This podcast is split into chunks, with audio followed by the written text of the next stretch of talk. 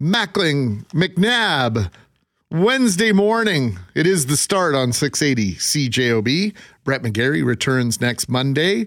And Loren, the smoke as it was yesterday morning at this time is very, very, what's the word I'm looking for? Evident? Prevalent. Prevalent. Evident, that is, I don't know what... Prevalent is exactly the word I was looking for. It's, when I left the building yesterday, we had been talking about it all morning, but we wasn't noticing it beyond the haze from the thirtieth floor at Portage and Main, but then you get downstairs and it's you could taste it. You, it was thick. You didn't even have to leave the building. Once you started getting down to ground level, you knew that there was an issue. Because of the elevator shaft, right? It's all fresh air through. The, you could smell the smoke in the lobby here at two oh one Portage. Oh, for sure. And then when you get in, and, and it was crazy how different parts of the city, because I was running some errands yesterday where it was different. You know, you would smell it or not even notice it. And by the time I got home, because I'm south of Winnipeg, it, it wasn't super noticeable. But then I stepped outside this morning, garage door goes up, and I thought, there we go again. So we're working to bring on Environment Canada to talk about the smoke that's in the forecast, the haze that's out there, and the fact that events like the horse racing, as Sarah was saying in the news run at Assiniboia Downs, they had to cancel it last night. And that would be for, I'm going to guess, both people and the horses themselves. So, you know, running and doing any activity in that kind of air quality is not not great. Our uh, good friend Gary, who texts us every morning when he's out on his walk, he sends us pictures of his walk uh, outside of the city of Winnipeg. And he says, good morning, smarters. That's what he calls us. Way too smoky for walking today. This was last night. And this morning is worse as it starts to move. So we've got a call out to Environment Canada to find out how much smoke we can expect, how much longer this is anticipated to linger. Because as I watch Drew Stremick deliver his weather forecast on Global News Morning right now, the entirety of Manitoba, save for the very southwest corner, is under that uh, is that air quality advisory. So uh, no matter where you are, you're going to be seeing this. You're going to be smelling it today. And this is how we're being impacted here in Manitoba. But another part of the conversation when it comes to fires that we want to have later this morning is just how you are prepared for someone to knock on your door and say it's time to get out. And because we have, I think it's two hundred fires burning in Northwest Territories, there's mass evacuations underway there. The military called in because in some cases, the only road in and out isn't part of the plan anymore. It's not accessible. And so we know that's a situation for many northern Manitoba communities. And I think probably in the back of all our minds, we've thought, what would we do if? But really, how prepared are you, you know, for any sort of emergency like that, whether it's fire or torrential rains or tornado, to deal with it in a in that moment. And then more than that, I want to ask, like, what is our expectation of our officials to, to prepare us for those things and be the ones that are telling us to get out? Because we all have our phones these days. And every story I watched out of Northwest Territories and Hawaii, where devastating wildfire, the death toll is now well over one hundred. Everyone's trying to find information and they can't, there's no electricity to charge their phone and there's no cell service potentially. But that's all we we've come used to. to relying on for the most crucial of information.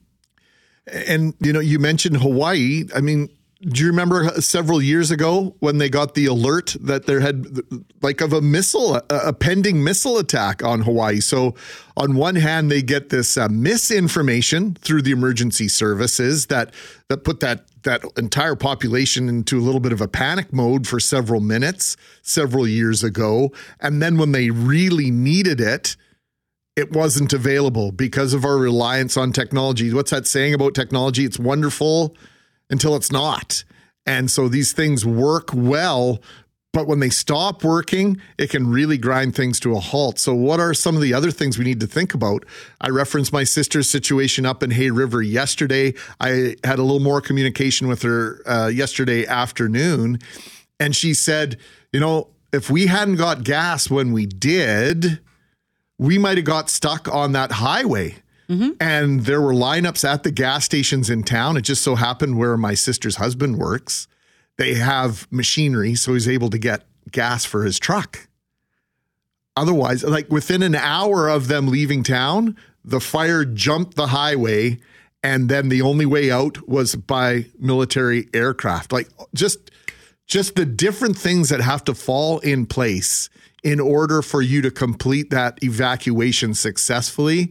And there are probably some of them things that aren't even on our radar. And these events can be big, like a wildfire that moves so quickly, or big like a winter storm that we had a few years ago, right? Where suddenly power was out in tens of thousands of homes across the province, and you're not necessarily needing to flee, but you rely on your phone. Well, now you can't charge it. Now you can't phone anybody. Now you can't get the information. You hop in your car. Your car's on E, and I'm telling you right now, mine would be, or have an eighth of a tank. I need to get somewhere. The gas station has no power. Can't give you gas. Like, there's all these little things.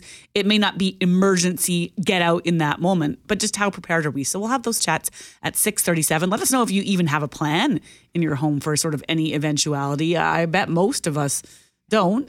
And then another conversation we're going to have at seven. I think three days in a row now, Greg, we've had listeners call in or text in asking questions. And one of the questions that was asked this week is about political ads. They've been airing for months now. And one of the listeners wants, wanted to know, what's the line between misinformation and a lie? And yeah, we get attack ads have been going on for years, but are you able to cut through the rhetoric? And we're going to talk to someone after seven about, well, what is actually allowed in terms of what political parties are allowed to say. They all do it. They all attack. They all throw the accusations out. I get that. But where's the line in terms of, wait a minute, where's your proof of that? Yet not only that, we have had listeners saying, is that even legal for certain people to say this or certain people to say that?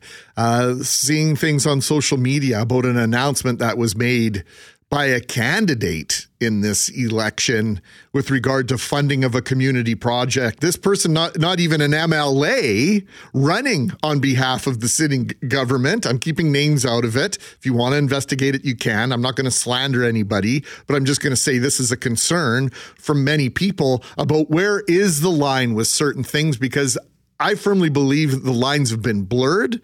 A lot of people spending a lot of money on on lawyers to figure out where is the line so that we can get as close to it as possible. So we'll discuss the lines, crossing the lines, legalities, uh, ethics in political advertising, that and much else this morning, including A I.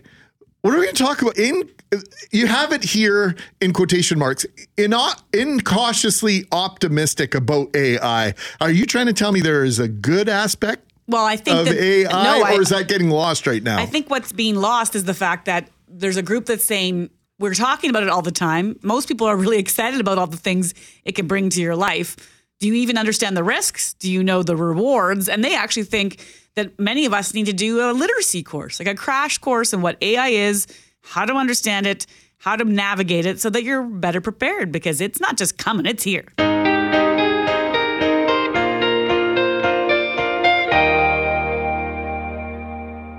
We're thirty floors high above Portage and Main, two oh one Portage, six eighty C J O B. It is the start. Greg Mackling, Loren McNabb. We have Sarah McCarthy, Cameron Poitras, and Jeffrey Forche in Master Control joining us for this segment. We call it Having Coffee Talking. I don't know how often we say that openly on the air, but that's what we call it internally. We're just sitting around having a little chat about an opportunity. Except for none of you drink coffee, I don't think. No, I, I do. Oh, Cam, I do. No, Cam, you do. Sarah I do. does too. Okay, because oh, I'm okay. having water now. But. Brett and Greg do not sit here. No. They have tea or water. Forche yes. doesn't drink coffee either. Yeah. Would you like coffee, tea, or me?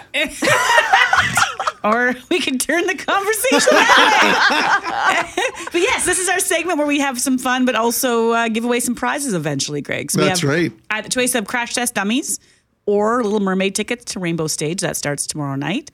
And the question we asked this morning, it comes from a moment I had a few days ago where I reached into the pantry and there was an open, gaping bag of crackers just staring at me. So first of all, you'd think, like, roll up the bag or put the clip on to keep them fresh.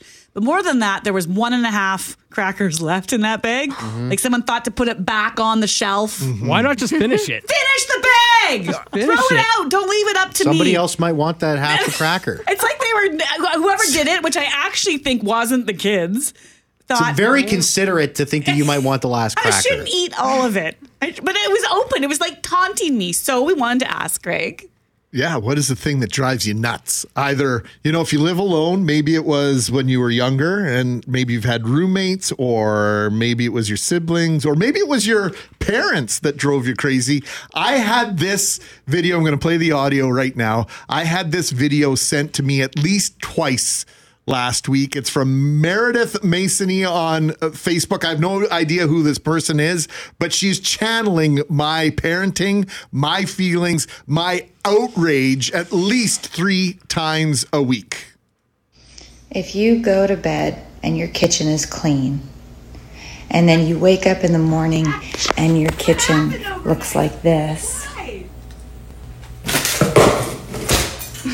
looks like a junkyard. Probably own teenagers. Yep, I do. And they were probably up until four or five in the morning, and then they probably came out and had ice cream and popcorn and pancakes and Pringles and cup of noodle soup and, and left all the dishes. And then you want to start your day by going into their rooms and screaming at them. And then they're going to look at you and say, "Why are you so mad? Why are you a lunatic?"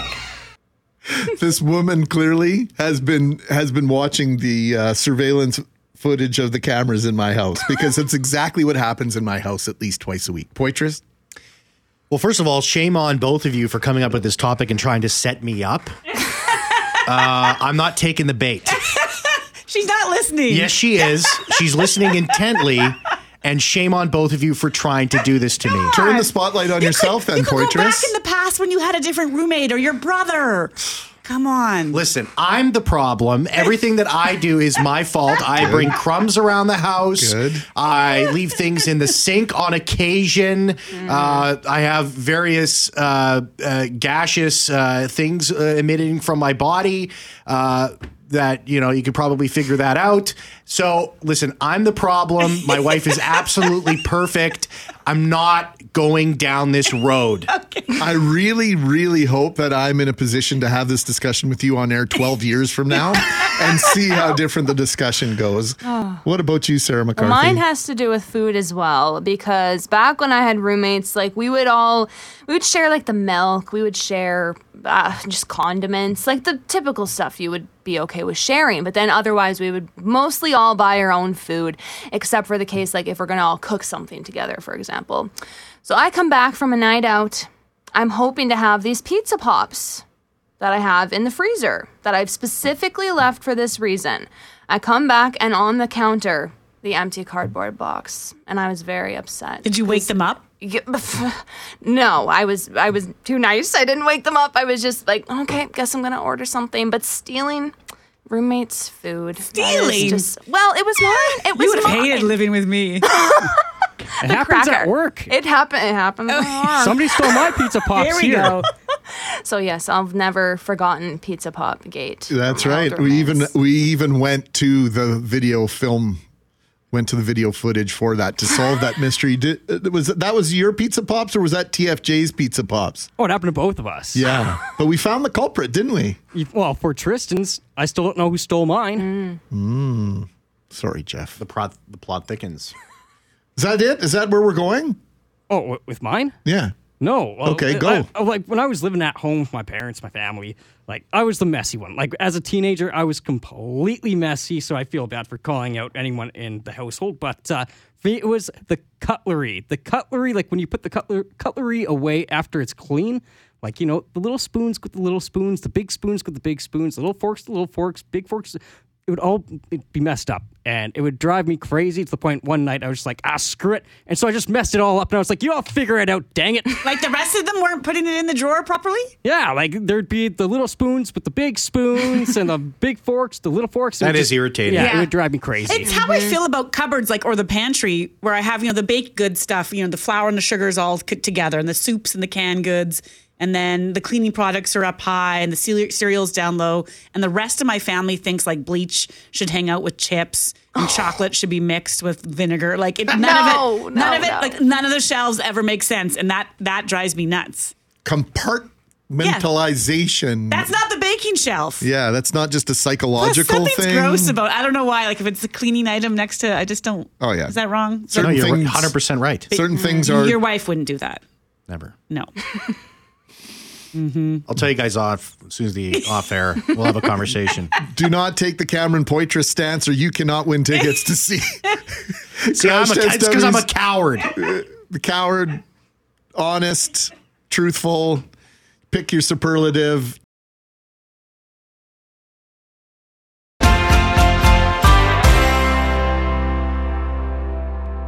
six eighty C J O B, it is the start. Mackling, McNabb, McGarry returns on Monday. There are just forty-eight days until Manitobans head to the polls. And as we inch closer to that fall election, you can bet the promises and complaints about what each party has done or has not done, what they will do or what they will not do, will only ramp up. As a career conservative and Pallister's deputy, Stephenson cut healthcare and plunged us into crisis. So that's just one example of an attack ad that's been playing on Manitoba airwaves or on various social media feeds for months now. And when ads like that run, I'm sure there are some of you that you don't even hear them. You might ignore them. Maybe you roll your eyes, depending on how you feel about what's being said. Or perhaps some of you buy into the words. The N D P will hike the P S T to ten percent if elected this time. So all parties play this game. But yesterday, after one of these ads aired, and it might have just been that one we played there about the accusation of the P S T going up, one of our listeners texted with the question, how are some of these allowed? You know, like, what's the line between misinformation or a baseless accusation? So that's where we're turning now this morning.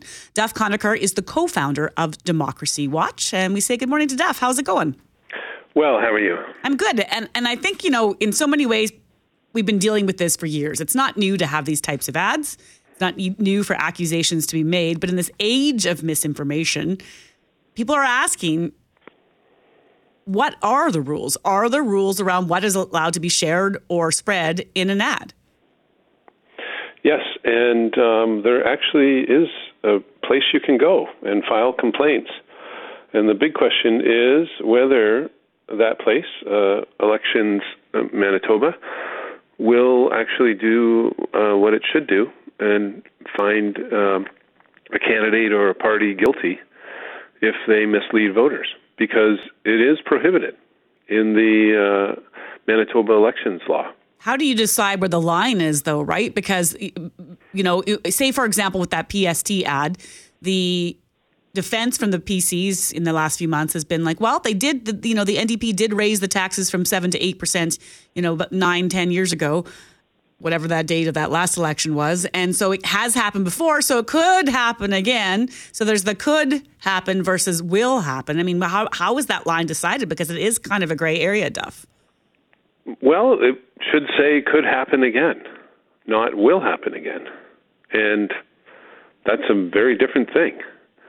Um, and so that's that's the key is is to uh, to uh, clean all this up by making uh, the parties and the candidates make definite statements and not just be uh, trying to um, suggest something that is not true. And it applies to promises as well.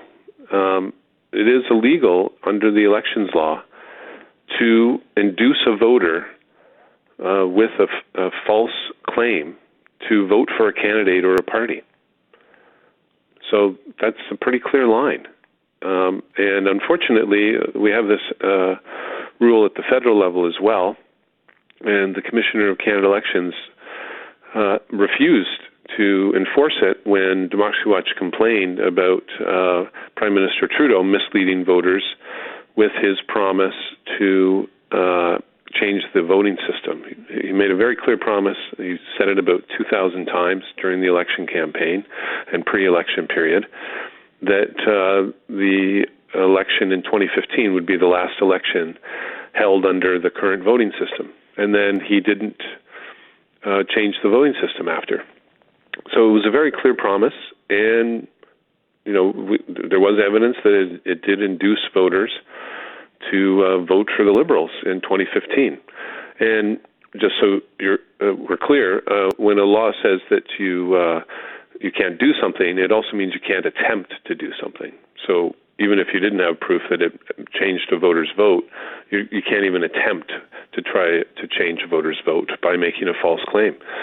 So uh, there's also another rule that says um, you can't make a false statement about a candidate's character. And, you know, there are facts in the world, and that's really what uh, these watchdogs, the election agencies across the country, because this rule exists in, in most election laws across the country, uh, they really need to be starting to stand up for truth, and when it's a blatant lie, finding people guilty.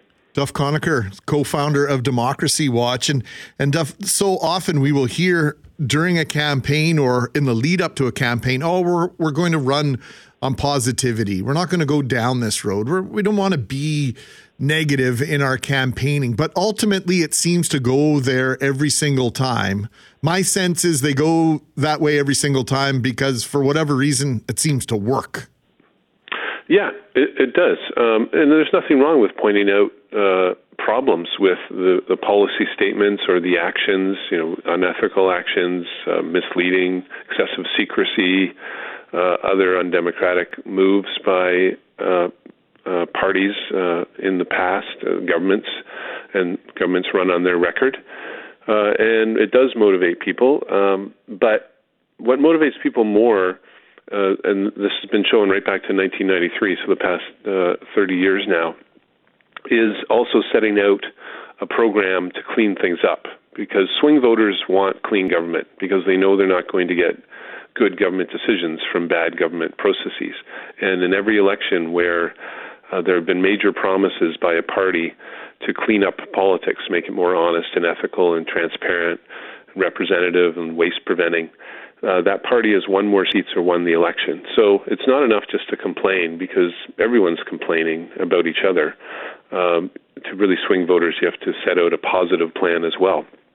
And um, just to mention another uh, place that people can go in Manitoba about misleading ads and statements, in two thousand, so twenty-three years ago, Manitoba's political parties all agreed to a code of ethical conduct. You can find it online.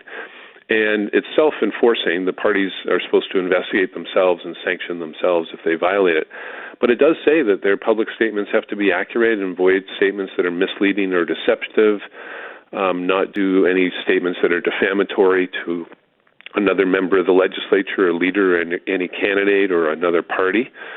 So um, that's a twenty-three-year-old code, and you can complain to a party and I, then I would suggest contact the media if the party does nothing when they've clearly violated that code. And there's a bunch of other rules in there as well for uh, ethical conduct during uh, during uh, political campaigns, election campaigns. So there's two places people can go to complain about these things. Duff, we thank you for the information. We'll have to bring you back because as we're listening to you, we think, you know, none of this happens enough in real time. All parties do it. And the, there's there's lies that get made. There's promises that get made. And then there's just, you know, words that get used that aren't true, right? Layoffs versus they fired versus whatnot. So Duff, we thank you for the time. Yeah, happy to talk again as the election campaign rolls out. That's Duff Conacher, co-founder of Democracy Watch. How often do you hear something and think, I should complain about that? Or just say it's not true, nobody will buy in, don't worry about it.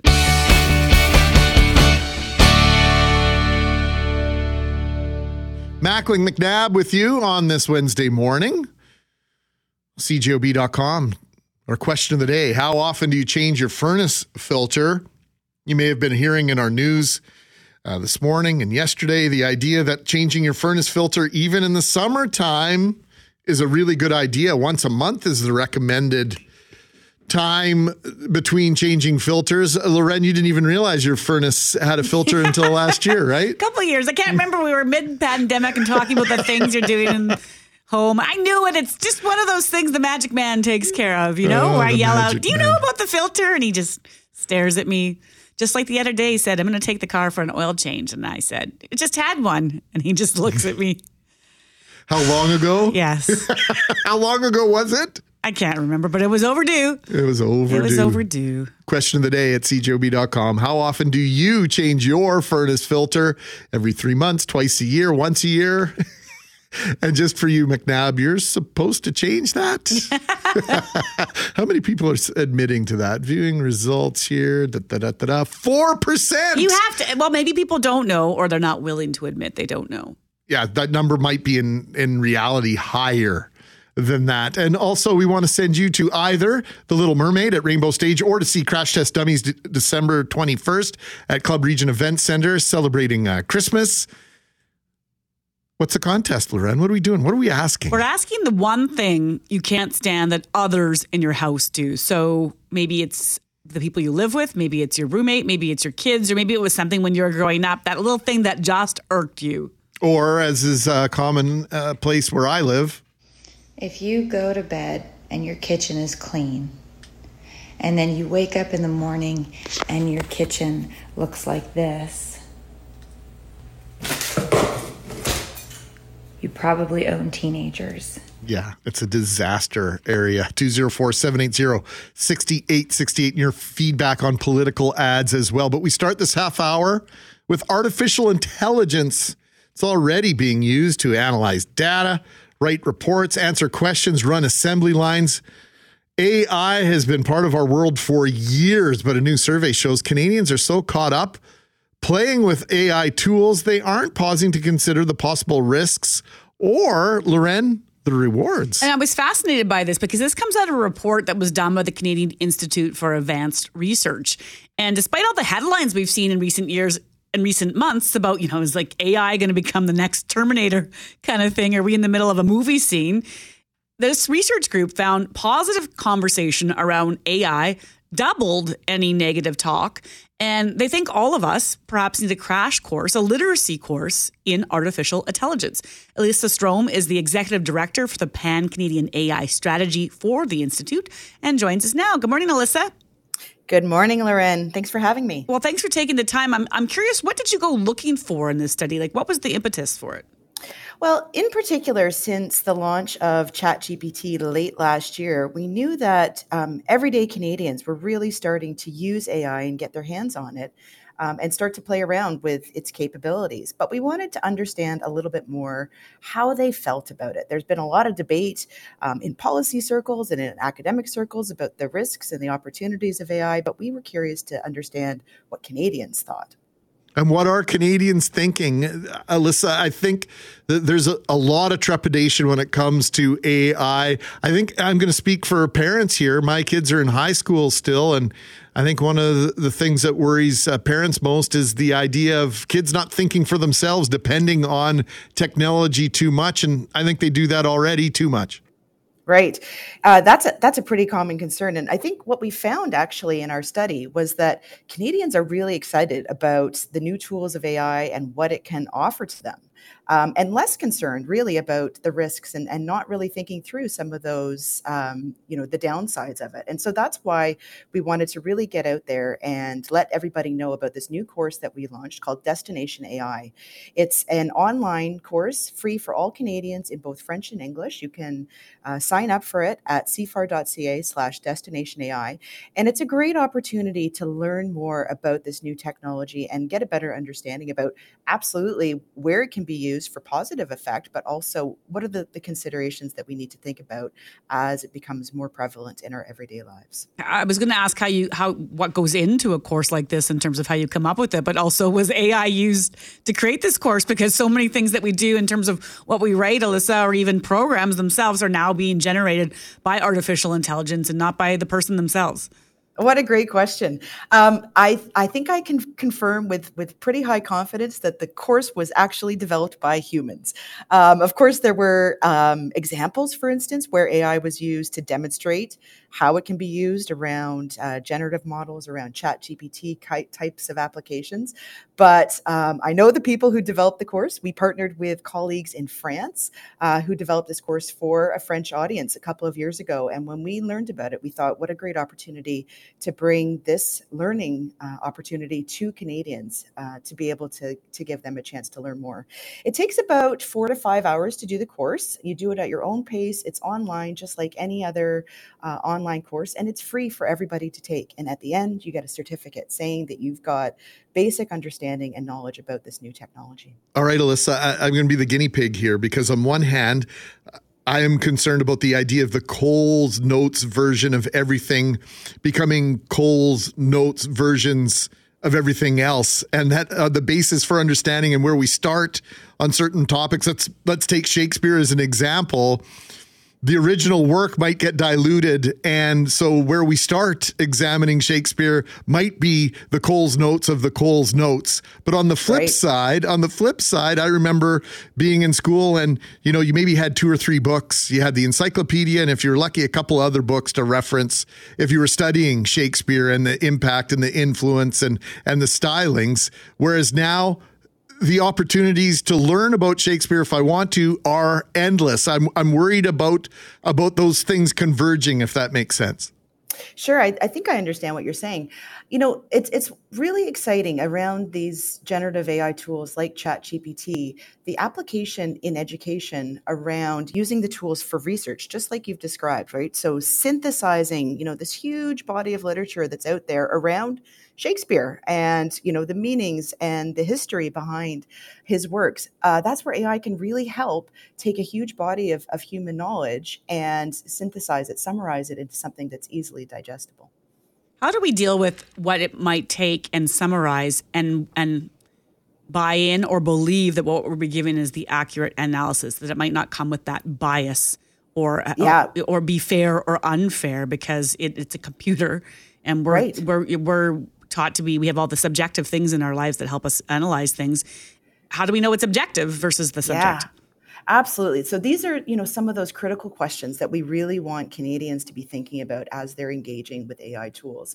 Really thinking about, can I can I trust the source? Am I confident that this A I approach is actually built on a data set that is inclusive, that is fair, that is representing all the perspectives that I'm looking to understand, right? So that's the that's the thing about A I, is that it's built on data that humans generate and humans provide. And if we haven't done a good job of including data that represents all the different cases and possibilities that somebody might be interested in learning about, then they're not going to show up in the results. So we're really encouraging people to use those critical thinking skills, and especially, you know, for students in high school and in post-secondary education, to to use this opportunity to hone those critical analysis and thinking school skills and uh, be able to make a, a judgment call about whether or not this is trustworthy information that, that's coming out of her.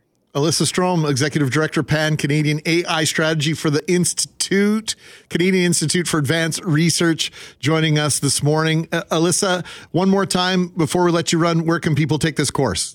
Awesome. Thanks so much. It's at cfar.ca slash destination AI. And C FAR is C I F A R. Alyssa, once again, thank you for this. We look forward to speaking to you in the future and uh, with exactly the same results, right? Not diluted, not boiled down, just a human voice and a human That's perspective right. on this, right? That's right. Thanks so much for having me.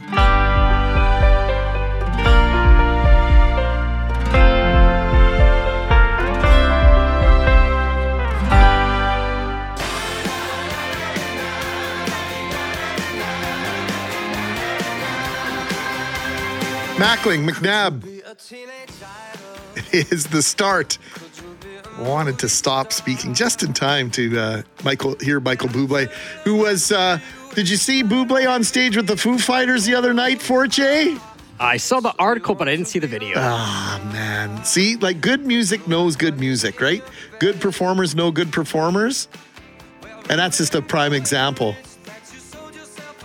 Jeff yeah. Forche, our resident Michael Bublé look-alike. Don't you think he looks like Bublé? Um, he looks like so smile, much, right? He's the smile for sure. And I think when you talk about good performers, no good performers, the sounds don't have to match.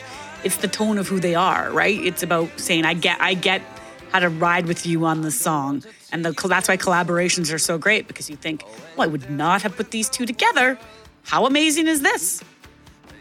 Your text messages, amazing this morning on a variety of topics. two oh four, seven eight zero, six eight six eight. We want to send you to see The Little Mermaid at Rainbow Stage. Opens tomorrow night. Pat- Patricia, here's the contest. We're trying to find the things that irk you, the things, you know, within your household that have bothered you now, in the past. If you want to predict the future, you can do that as well. But Patricia taking us way back, something that's been going on for a long time in her house. So they grew up on a farm. Their dad always had a toothpick in his mouth. At eighty-one, even with his false teeth, he had a toothpick in his mouth and always seemed to be my mom and I stepping on the carpet and poking our feet until they bled. Even after many cries for him to throw them out, we found them everywhere. They still live in the home that I grew up in, and it still happens to this day. At fifty-three years old, me and my mom just look at one another, roll our eyes, shake our head, because my dad has not changed his toothpick ways. And this is a perfect example, she says, of really not sweating the small stuff. And the pokes on the bottom of our feet are the reminders. Mm, perspective. Love it immensely. eight thirty-nine. Keep those text messages coming. We're going to share some of your highway texts, in particular, the intersection of Highway five and Highway one at Carberry. But we start this half hour on the ice. You can fight the calendar all you want, but that ramp up to September and all it brings is already underway, Loren. I feel ill even saying this, but back to school, uh, back to sports, back to activities. Registrations are happening now, which is why this ad, which is actually airing on our station, caught our attention. Mom, we're thinking we should join the Saint Vital Chill hockey team. Please! Go on. We heard sports can help increase our confidence and self-image. Uh-huh. And think of the friendships we'll make there. Love it. Let's do it. Yay! Saint Vital residents, sign-up is now open for Saint Vital Minor Hockey Association Chill Team for females of all age groups. And there's also coaching clinic for females ages fifteen and up. Sign up today at st vital minor hockey dot com. I was fascinated and wanted to know more. Bryn Saunders is the V P of Female Hockey at the Saint Vital Minor Hockey Association. Good morning, Bryn. Good morning. I was saying to you uh, when we were exchanging some messages yesterday, I, you know, you don't often hear ads for minor hockey appealing for players, and this one's specifically for females. So what's behind it? What's going on? Well, over, since COVID, we noticed that our female enrollment numbers had dropped, I would almost say significantly, between the ages uh, born aged of two thousand thirteen and two thousand twelve. So we wanted to increase those numbers and bring some awareness back to the the sport of female hockey. So I got together with a couple of our friends and we made that commercial to uh, increase our numbers again. That's kind of right in my, in my youngest wheelhouse in terms of that ages. Um, so they'd be, you know, say nine, ten, eleven. So is it, is there, I'm curious, was it sort of in those years where they would have been learning the sport, that because they didn't have that advancement, they're choosing not to continue with it? What are you hearing from the players themselves as to the why? Well, my youngest is born in two thousand fourteen, and because of COVID, we had him out for his first, uh, what would have been Timbits year because of COVID. So uh, we we have been hearing a lot from parents that they didn't want their kids in sports because of COVID at the beginning, uh, the younger ones, and now we're hoping to bring them back in, and I'm seeing now our numbers slowly increasing uh, with girls coming back who were born in two thousand twelve, two thousand thirteen, um, getting those numbers back up there. Bryn, I noticed uh, with one of my boys in particular, he was just getting good at a sport before the pandemic uh, broke. Uh, he was uh, fourteen then, he's seventeen now, and he doesn't play that sport any longer. So uh, are we seeing the same trend with boys when it comes to hockey and younger kids in that same age group that, that we're discussing this morning? Uh, I, I believe the trend is there, but I don't think it's as drastic. Um, but it, it is, the numbers have dropped Uh, all around, but mostly for the females, I believe. Yeah, I, I recall hearing reports. I think we spoke to them oh, a couple of years ago. They're the group for Canadian Women in Sport, and they talked about how they surveyed people during the pandemic, and the odds of a female not returning to that activity versus the boy was actually higher. And so now we're sort of seeing some of that proof, particularly with your association and, and probably with others, I'm going to assume. You might not have the answer for this, Bryn, but I'm curious if cost has come into things at all. Like, you know, when I think about signing my own kids up and I hear from other parents, you're you're doing way more math these days just on the cost of everything. So I wonder if fiscal, the economy has to impact anything. Uh, the cost definitely has an impact uh, just in, in our daily lives of groceries, gasoline, sports. It, it's everywhere, and you you have to make your choices and, and what's best for your family. And um, it's everyone has their struggles, but we in Saint Vital Minor Hockey, we do do our best to keep those costs where we can control them as low as possible. Uh, Bryn, there's another currency in life, and that's time. And I think a lot of parents also discovered during the pandemic that without certain sports, certain activities, they had more time in their lives. We're seeing that trend within the workplace. Do you think that parents are are maybe a little bit reluctant to give back that time that that they found throughout those, you know, the last two or three years? Uh, that's possible. I, I I personally love every minute that I spend at the rink, and that's where I fill my bucket.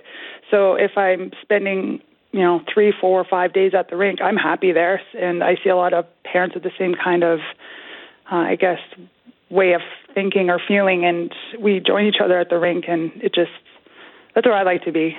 Yeah, because as much as we like the free time, we miss each other, and we miss doing those things, and we missed hanging out, and we missed the activity and all the rest. And so before we let you go, if there's a mom or dad or a young girl out there listening right now, how would you appeal to them about why they should consider signing up for hockey, even if they tried it and, you know, moved away?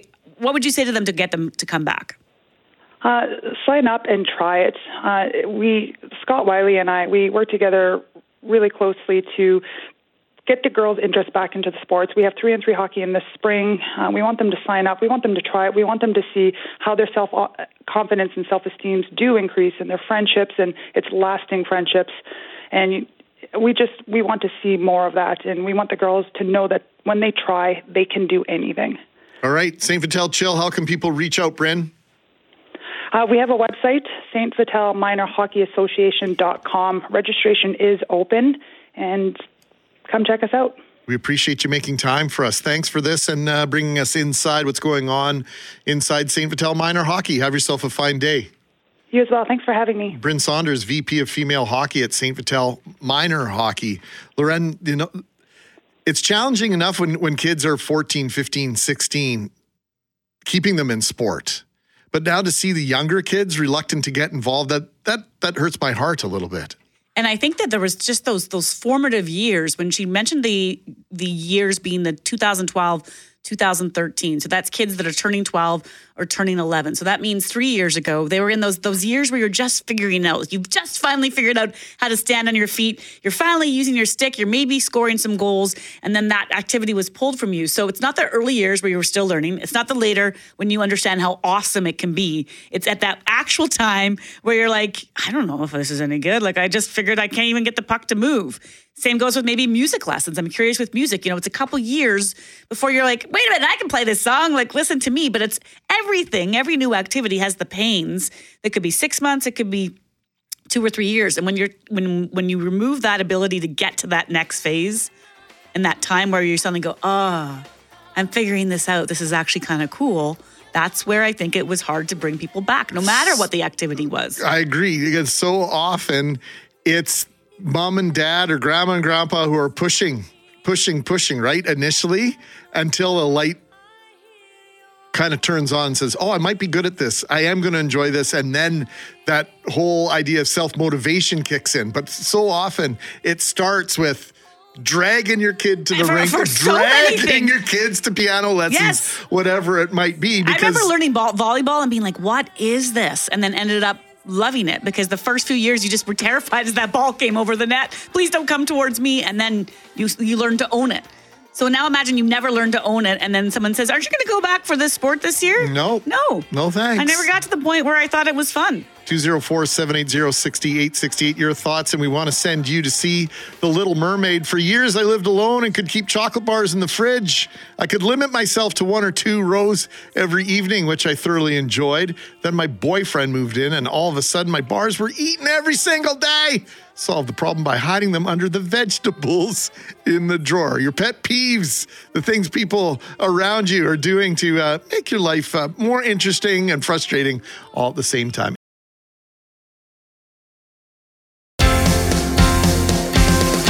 We've just been interacting with our good friend, our loyal listener, Cindy, who lives on the very south end of Lake Manitoba, Delta, and just sent us a picture about an hour ago, or pardon me, just a few minutes ago. Um, whitecaps on the lake now.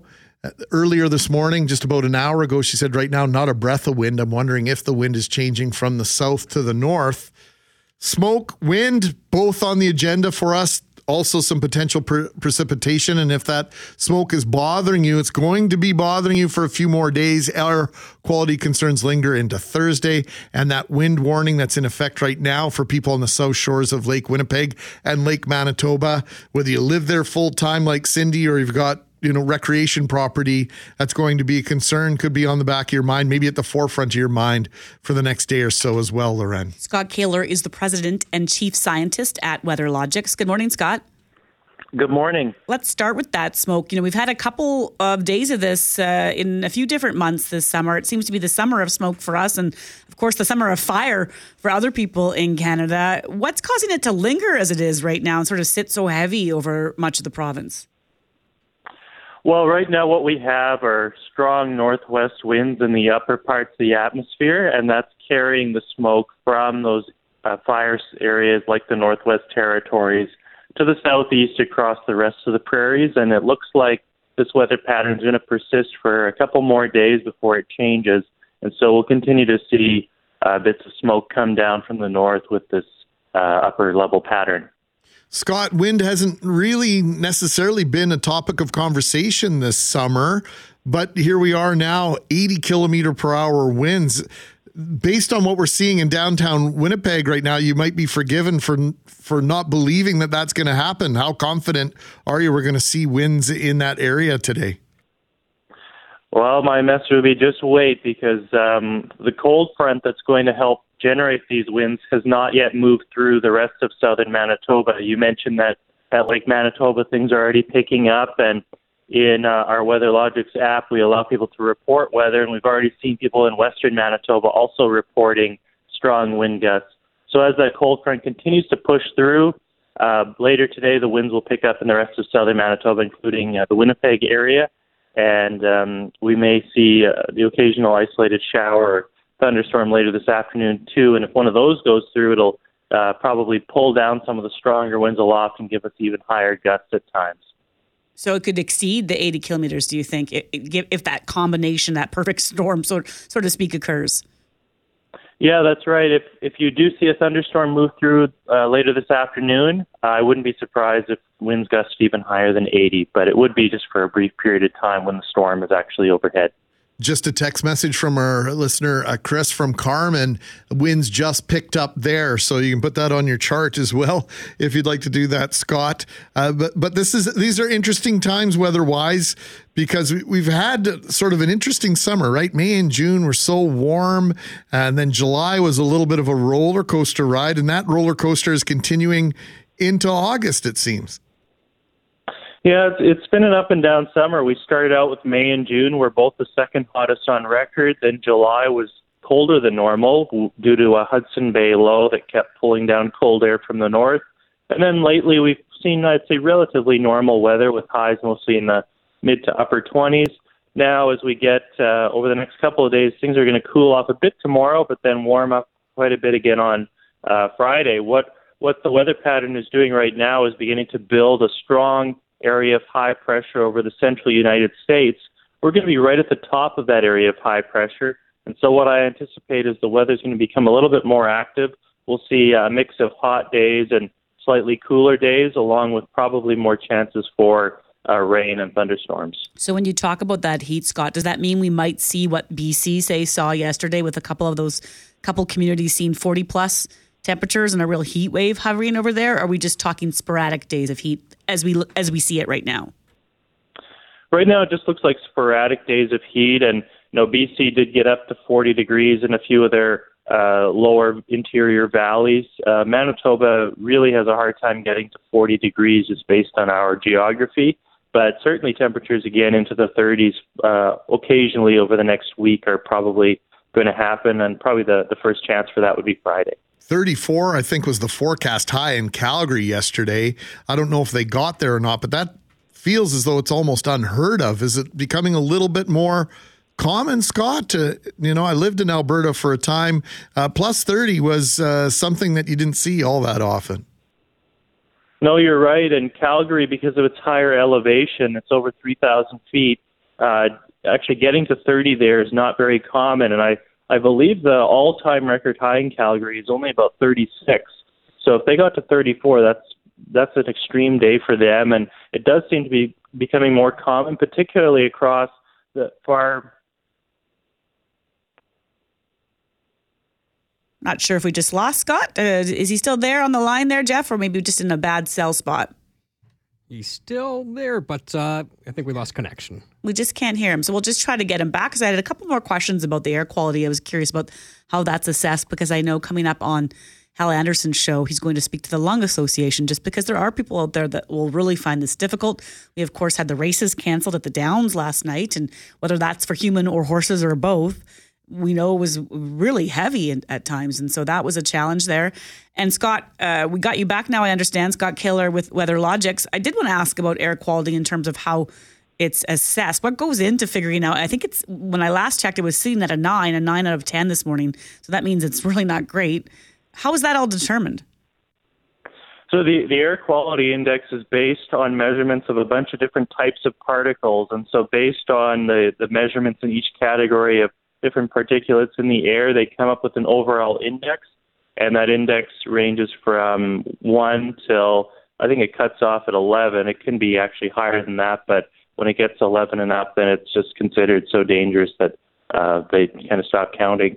Um, but yeah, they just they convert all of those different uh, particle types into a number, and uh, there are websites. If you Google air quality map, you can actually see sensors across Canada that measure air quality in real time. And so you'll see that when the smoke is in place, those readings will really spike. And then uh, on days with uh, nice clear air, the readings will drop significantly. Scott, I don't want to sideswipe you with that. If you don't know, that's fine. But uh, Northwest Territories, the origin of this smoke, are, is there any relief in sight through Mother Nature's intervention with regard to those fires in the far, far north? Well, actually, uh, WeatherLogics does a lot of wildfire forecasting in the neighboring territory of the Yukon, and so we've been watching that weather pretty closely. And the thing about the north is that their falls arrive very early, and so usually by late August, the wildfire seasons in the north are pretty much over. Now, as far as this situation goes, um, because they've had such an extreme summer, the question is going to be twofold. Number one, will they get any early fall rains, which can help to really decrease the fire risk? And then secondly, um, will they start to get much cooler temperatures and higher relative humidities, which will also uh, help to snuff out the fires? And the pattern up there had been improving. Uh, for most of the summer, they'd been seeing a ridge of high pressure, which helped to create the conditions for all these fires. But I would anticipate that as we go later into August, just based on the climate of the region, they'll start to see the fires taper off. But Um, because Yellowknife right now is in such a critical situation, um, that would have to happen very quickly to to improve things there. So, you know, my hope is that over the next couple of weeks, things will improve significantly. But with um, the the situation Yellowknife's in, uh, the next days are really what's going to matter the most. Yes, very dicey for folks up there. Evacuations continuing in the Hay River communities for sure. Yellowknife also has a state of emergency. Scott, we really appreciate you. We covered a lot of different weather elements there. It's been a wild and wacky few days. Thank you very much for the time. You're welcome. Scott Kaler, President and Chief Scientist at WeatherLogics, the meteorologist uh, we often turn to for analysis on days like this, uh, three hundred sixty-five days a year, it feels. Yeah, yeah, and of course, Scott's company, they they dig deep for different uh, farmers and, and for other corporations where they are weather dependent. And so weather technology, weather information is such a valuable asset right now because of things happening. You know, we use that word unprecedented so often that it's becoming a cliche, but when things are unusual and have never happened or don't happen hardly ever, that word is almost impossible not to use. And of course, one of the most unprecedented actions and incidents on Manitoba highways, the deadliest crash in the in the history of our province several weeks ago at the intersection of Highway one and Highway five.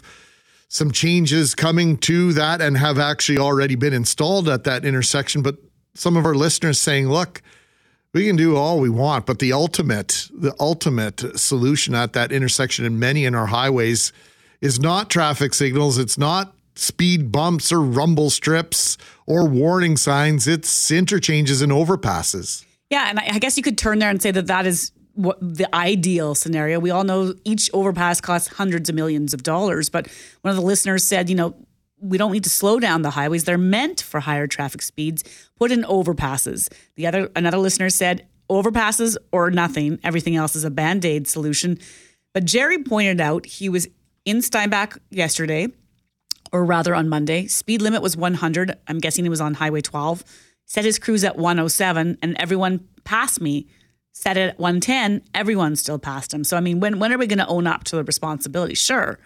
We're meant to travel at certain speeds on certain roads, but we're never traveling at the speeds that we're told to travel at anyway. Yeah, the you post- can point fingers at do this, do that all you want. Yeah, posted speed limits uh, mean almost nothing at certain times in certain places in our province. And I understand from R C M P, the perimeter highway right now is just the scene of so many things. They just don't, and they just don't have the resources right now to enforce the way they would like to. So it's up to us to to follow the rules uh, best we can.